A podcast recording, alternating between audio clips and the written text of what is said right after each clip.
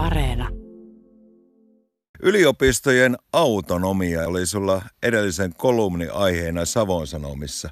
Mitä sä tarkoitat tällä, että yliopistojen pitäisi olla autonomisia? Lähinnä nyt on mietiskellyt tätä tutkimuksen ja tieteen tekemisen niin kuin tavallaan ohjausta ja, ja sen vapautta versus sitä ohjausta ja kuinka autonomista sen pitäisi olla. Ja, ja tavallaan, että mi, millä tavalla sitä tiedettä pitäisi tehdä ja mikä sen suhde niin kuin yhteiskunnan toimintoihin on, että siitä parhaiten se sivistys kehitys ja talouskasvu ja kaikki hyvä yhteiskunnassa niin kuin hyötyisi ja edistyisi, niin se, se oli niin kuin se tavallaan se pohja sille kirjoitukselle. Miten vuonna 2021, niin minkälainen on yliopisto yhteiskunnallinen rooli ja puhut myös paljon tästä, että siihen yritetään vaikuttaa, niin minkälaisia ne vaikuttamisyritykset on? No ensinnäkin tietysti täytyy lähteä siitä, että on tosi hyvä, että yritetään vaikuttaa, koska se kertoo siitä, että yliopistot koetaan erittäin keskeisiksi toimijoiksi ja nimenomaan sen tiedon ja siihen pohjaavan koulutuksen tuo tuotteiksi yhteiskunnassa. Ää, se vaan joskus niin kuin tuntuu siltä, että on hyvä käydä vähän keskustelua siitä, että mitä, mitä se vaikuttaminen on ja mitä kaikkea tieteellä pystytään tekemään. Se on tietysti pohja, tieteellinen tutkimus kaikelle koulutukselle, mitä yliopistossa annetaan ja, ja, ja sitä kautta niin kuin se osaamisen kehittämisen ja osaamisen pohja, mitä yhteis- ymmärryksen pohja, mitä yhteiskunnissa on. Mutta sitten aina niin kuin on erilaisia tahoja, on poliittisia tahoja, on elinkeinoelämää, joilla on hyvin vankka ja ansaitustikin ja oikeutetustikin ihan vankka käsitys siitä, mitä yliopistojen pitäisi tuottaa, mutta samalla pitäisi ymmärtää ehkä paremmin sitä, että mikä se tieteellisen tiedon tuottamisen luonne on. Se on pitkäjänteistä työtä, sinnikkyyttä vaativaa työtä, se on vakaata ympäristöä vaativaa työtä, vakaata resurssointia vaativaa työtä, jolta ei voi odottaa tarkkaan lähtökohtaisesti edeltä määriteltyjä vastauksia sitten asetettuihin kysymyksiin. Tieteellisen tiedon lähtökohta luonne on uteliaisuus, tahto ymmärtää, tietää asioita. Ja jos sille asetetaan jo etukäteen valmiit niin päämäärät, että nyt pitää tulla tämmöinen tulos, niin silloinhan se ei toimi tämä rakenne eikä yhtälö. Väitätkö sinä, että yliopisto ei ole tämmöinen tehdas, johon asetetaan pääomia ja rahaa ja sitten sieltä tilataan jotakin ja toisesta päästä putkahtaa haluttua tietoa, sekä ei näin toimi? No siis sanotaan, että, että varsinkaan tutkimuksen ja tutkitun tiedon osalta se ei toimi näin, että, että voidaan tilata. On tietysti on tilaustutkimusta, joka on sitten enemmän selvitysluonteista ja se on toisenlainen asia, tämä on hyvin monimutkainen kokonaisuus. Mutta varsinainen tieteellinen tutkimus, siltä ei voi tilata valmiiksi niin sanottuja oikeita vastauksia. Mutta tokihan meiltä voidaan tilata ja on til- yhteiskuntahan tilaa ja me kyllä vastataan siihen sitten niin sen tietoon perustuvaa koulutusta ja sieltä kautta niin tutkintoja ja koulutettuja ihmisiä yhteiskuntaa eri sektoreille. Sitähän meiltä voi tilata ja sitä me mielellään tuotetaan sitä tilasta, mutta kun puhutaan tieteestä, niin siellä se suora tulosten tilaaminen onkin huomattavasti monimutkaisempi asia. Nykyään on meillä paljon tietoa liikenteessä ja osa on tutkittua ja osa ei sitä ole. Niin miten sä näet tämän tilanteen?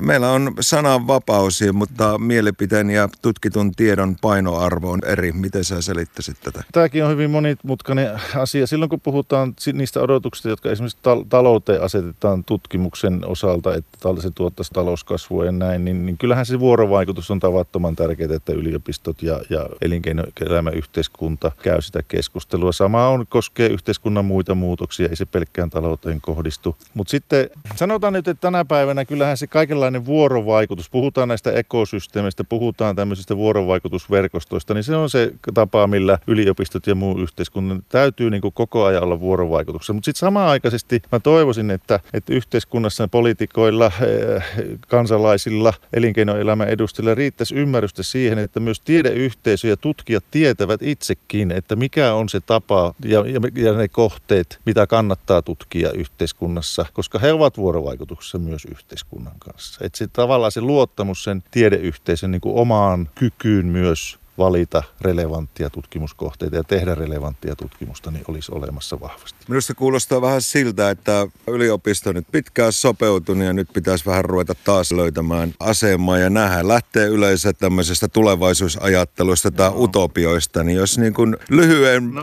puoleen lauseeseen no. yliopisto-utopia 2021 ennen kuin jatketaan täällä kesäaamussa kahvittelu. No ei ehkä utopiasta, mutta todellakin se, että, että sillä tieteellisellä tutkitulla tiedolla on vankka asema sille. Se on se pohja, mille yhteiskuntaa eri sektorilla rakennetaan ja luotetaan siihen, että me pystytään sitä tuottamaan ja sitten pystytään myös yhteen vuorovaikutuksessa eri tahojen kanssa niin tekemään siitä niin kuin todellakin sitä arjen pohjaa sille ö, toiminnalle. Niin se olisi semmoinen visio, johon meidän kaikkien kyllä yhdessä kannattaa pyrkiä. Toi luottamus äsken mainittu tuossa. Me eletään tämmöistä mielenkiintoista aikaa, että luottamus ehkä vähän hakee uomaansa ja voisi joku sanoa, että luottamus on yhteiskunnassa rikki joiltakin osin. Kuinka tärkeä tekijä luottamus on yhteiskunnassa, Jukka Mönkkönen? No se on varmaan tämä ajan ehkä yksi suurimpia sanoja on, on luottamus. Ja nythän tämä koronakin on osoittanut, että ne yhteiskunnat, joissa yhteiskunnan rakenne ja toiminta on sillä tasolla, että sitä luottamusta on, on niin ne, ne pärjää paremmin kuin ne, missä ei ole. Ja se tietysti näkyy kaikessa muussakin. Ja sehän on tavattoman monenkin asian summa sekin, mutta tietysti se, että mitä enemmän sitä luottamusta on, niin sitä paremmin myös se tutkitun tiedon rooli näkyy yhteiskunnassa ja, ja toiminta pohjaa sitten niin kuin faktoihin. Tokihan se ei ole mikään itsestäänselvyys meillekään, mutta kyllä täytyy sanoa, että Suomessa tilanne on tietysti eurooppalaisittain ja eritoten globaalisti vertailtuna, niin me ollaan vielä hyvässä tilanteessa, mutta siitä on pidettävä koko ajan aktiivisesti huolta, se ei ole mikään itsestäänselvyys. Ja se vaatii semmoista kaikkien mukanaoloa, mukana pitämistä yhteiskunnassa tavalla tai toisella. Miten se on yhteensovitettavissa? Yliopistot on taas vuosikymmeniä kriittinen ajattelu on se keskeinen asetelma, niin miten luottamus ja kriittinen ajattelu yhdistetään? Nehän on nimenomaan sidoksissa toisissa, että kun on kriittistä ajattelua, on myös jatkuvaa arvo, arviointia vallitsevasta politiikasta, vallanpitäjistä, yhteiskunnan toiminnasta ja se johtaa parhaimmillaan sen toiminnan kehittymiseen, ei vastakkainasetteluun silloin, kun sitä luottamusta on. Että nehän on ihan elimellisesti minusta niin toisissa liittyviä tärkeitä asioita. Luottamus yhteiskunnassa kritiikillekin on tilaa. Se on demokratiassa ei ole tarjolla kuin, tarjolla kuin kompromisseja ja näin jos se, se ei ole näin, niin se on mm. rikki. Mm. Kesäaamu on viehkeä, kevyttä tuulta, helteinen päivä tulossa ja Mönkkönen on kasvattanut näköjään lomaparran. Hyvältä näyttää. Tuota, Saa nähdä, jääkö lomaan jälkeenkin vielä, katsotaan kannustan. Pari viikkoa vielä lomaa jäljellä. Miltä tuntuu, joko olet päässyt laskeutumaan lomatunnelmaan? Toki, toki kolmessa viikossa on jo päässyt ja mukava, kun on pari viikkoa vielä aikaa. Tässä nyt tämä viikko menee, tuota, perheen lapset tulee lapsen lapset tänne mökkeilemään ja seuraavalla viikolla tehdään pientä remppaa ja siitä sitten kohti taas syksyn rientoja. Mutta kyllä tämä on tehnyt erittäin hyvää ja hieno kesä ollut. Kuinka tärkeää tämmöinen rytminvaihdos ja lomailu on ja miksi? Se on ihan tavattoman tärkeää, että, että irtaantuu edes kerran vuodessa kunnolla niistä työajatuksista. Ja se, totta kai se uusintaa niin kuin meitä kaikkia ja tuntuu, että tietysti niin kuin ikää, mitä enemmän ikää karttuu, niin sitä tärkeämmäksi se tulee se kunnon palautuminen siinä, siinä luku, lukuvuosien välissä. Täällä on hyvä paikka palautua, voisin kuvitella. Tämä on tämmöinen kaunis kaunis tuota kainalo-lahdukka tuossa vähän tuota kevyttä nousua tuonne rannalle. Ja tämä on hyvin tämmöinen tuota luonnonmukainen mökki. Onko sulla minkälaisia ajatuksia tästä mökkielämästä? Tämä on aika tämmöinen vanha rintamamiestalo taitaa. Joo, siis tätä on niin kuin sanottu luonnonmukaisuus, niin se on ollut yksi semmoinen asia, mitä me on tässä haluttu sitten säilyttää ja pitää yllä ja semmoista niin kuin riittävää erilaisuutta niihin kaupunkiolosuhteisiin ja omalta pienen pieneltä osalta myös sitä luonnon monimuotoisuutta pyritty vaalimaan tällä tontilla. Mitkä on nyt päällimmäisenä tulevasta lukukaudesta Itä-Suomen yliopistossa mielessä? No hyvistä, hyvät on niin kuin merkit.